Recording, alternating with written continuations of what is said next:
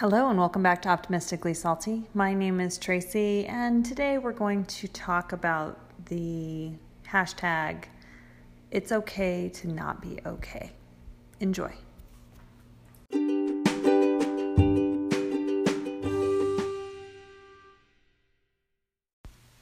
All right, welcome back. For those of you who have been listening for a while, you know that I am just giving advice from myself, life experience, and generally a lot of information from the books that I have been reading.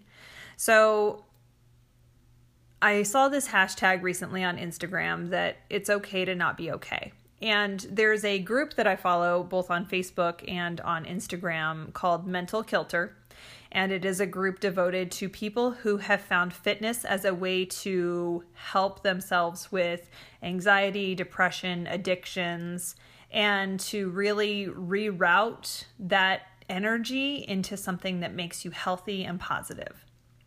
So, all that being said, there was recently a story shared on there with a woman who was celebrating three years of life since her failed attempted suicide. And she talked about her anxiety, her depression, her struggles with eating disorders, and her attempted suicide.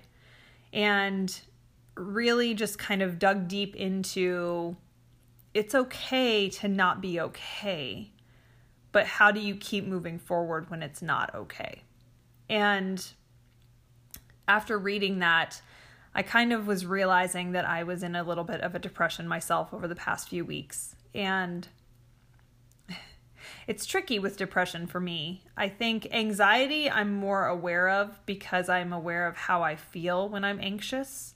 I'm aware of my behaviors when I'm feeling anxiety. When I'm in a depression, I'm aware of it because the people in my life are asking me if I'm okay. I have a lot of sensitive people in my life who are enough aware of my behaviors and my mood and my face, I guess. I'm a relatively expressive person, I think and they will ask, Hey, are you doing okay? And that's my cue now that I need to check in on myself. If somebody else is asking, then I need to check in. So, a few weeks ago, my old man, his name was Barney. He was named after Barney from How I Met Your Mother because when he was a found dog, he humped everything that moved. and Barney, or Barbar Binks, um, died from kidney failure. He had to be put to sleep a few weeks ago because he was just, he had gone downhill so fast. And I went through the grief process without numbing myself. And for me, that's a huge achievement. But at the same time, those feelings were so sharp and so painful to really work through them was a bigger process than I thought it would be.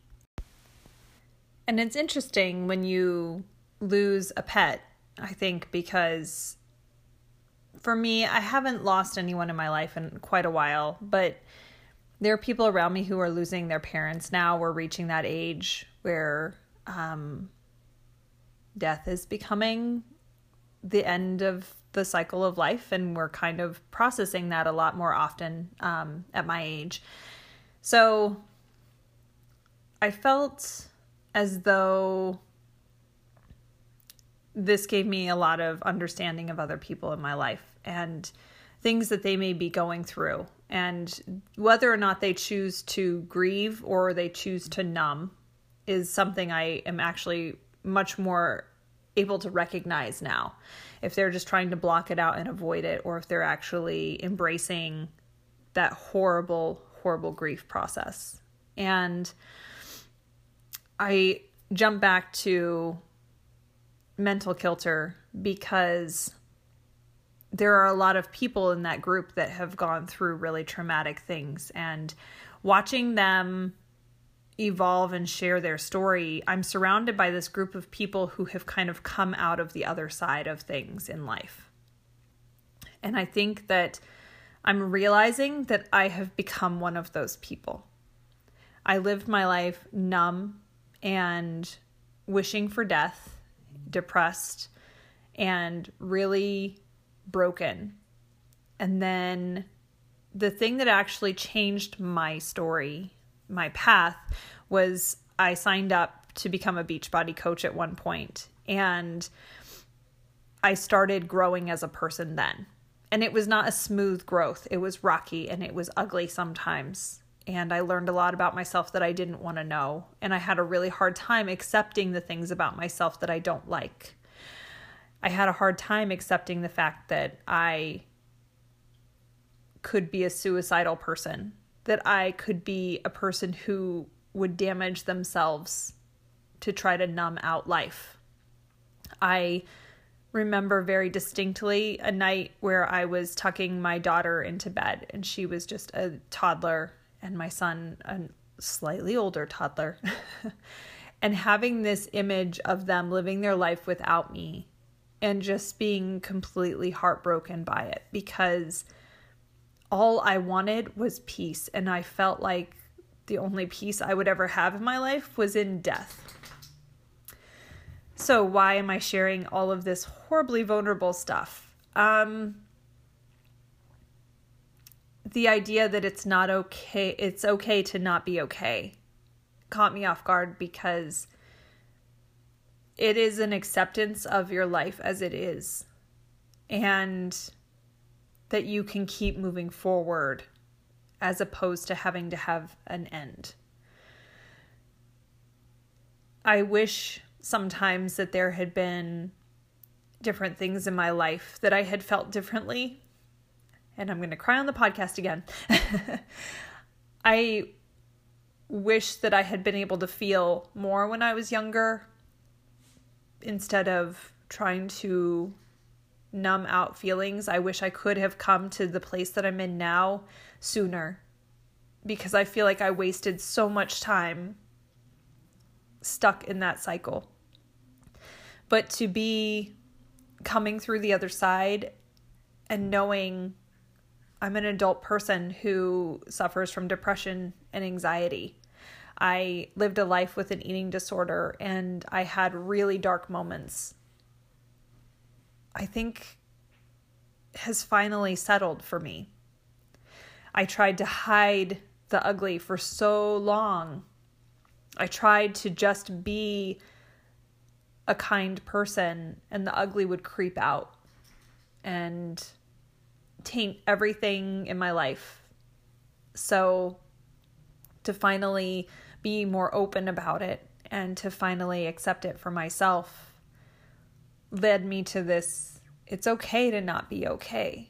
I'm never probably going to be 100% okay. I'm always going to have these pulls and these moments, but how do I process them now versus how I handled them before is where I'm at. I wish that I could give you a magic solution for how to get from the place where it is your life to being a part of your life. But I think it just takes time and the ability to really deeply look into yourself and love yourself, even the ugly parts of yourself. I am sure that it would be a lot easier to live life pretending that these things don't exist. And I believe that I have been put on a path to really finding solutions for myself because I found community of growth. I found people who have really pushed to get mental health out there and it was available to me because of those pushes.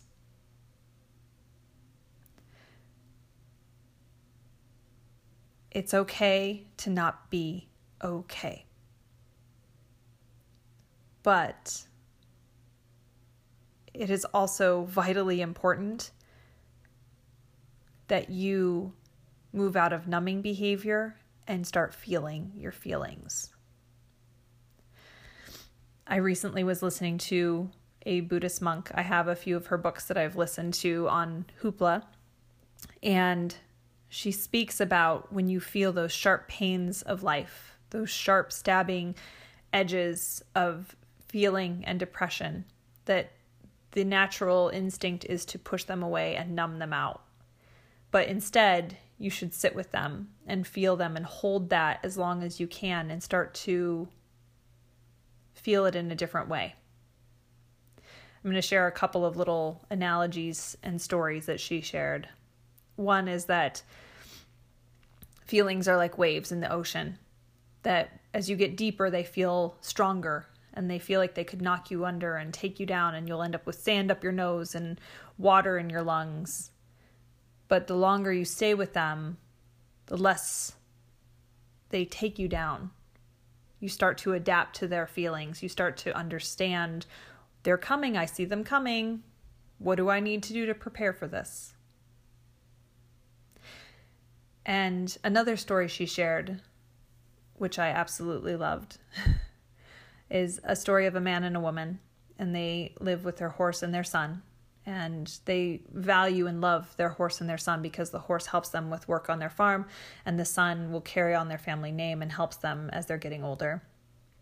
And one day the horse runs off, and the mom, oh my gosh, this is the worst thing that could happen to us. How will we ever survive without our horse? And the dad says, mm, maybe yes, maybe no. Maybe this isn't the worst thing to happen to us. And the next day the horse returns and he's brought a mare. So now they have two horses.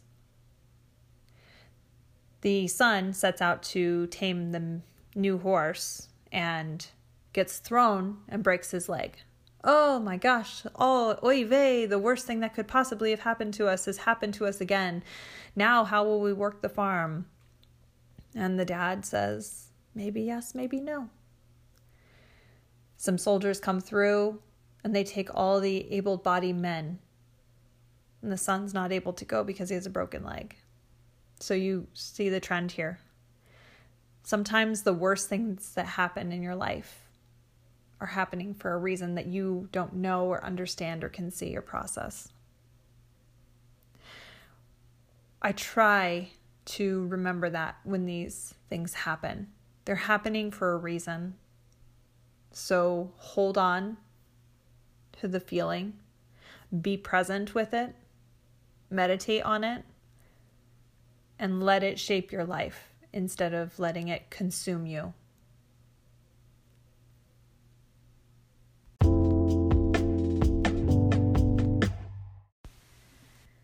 I said I would share the good, the bad, and the ugly on this podcast, but I will be honest, as I'm wrapping this up and I'm about to post it, I feel very vulnerable and there's a great fear of what others will think of me knowing more about me. It's um it's really scary to just put your stuff out there and the reality is I know that I'm not the only one and if I can be brave, then it might encourage others to be brave in their life. So, that being said, if you'd like to follow me on Instagram, my name is Trace M. Thompson. You can also follow the hashtag It's Okay to Not Be Okay. You can follow Mental Kilter and you can follow Project Semicolon as a place of pausing life and starting again. Thank you for hanging in there for this one. And please know that even in the yucky, darky, mucky nastiness, I am still a very optimistic person about life. I love you guys. And please know that you are genuinely and purely loved.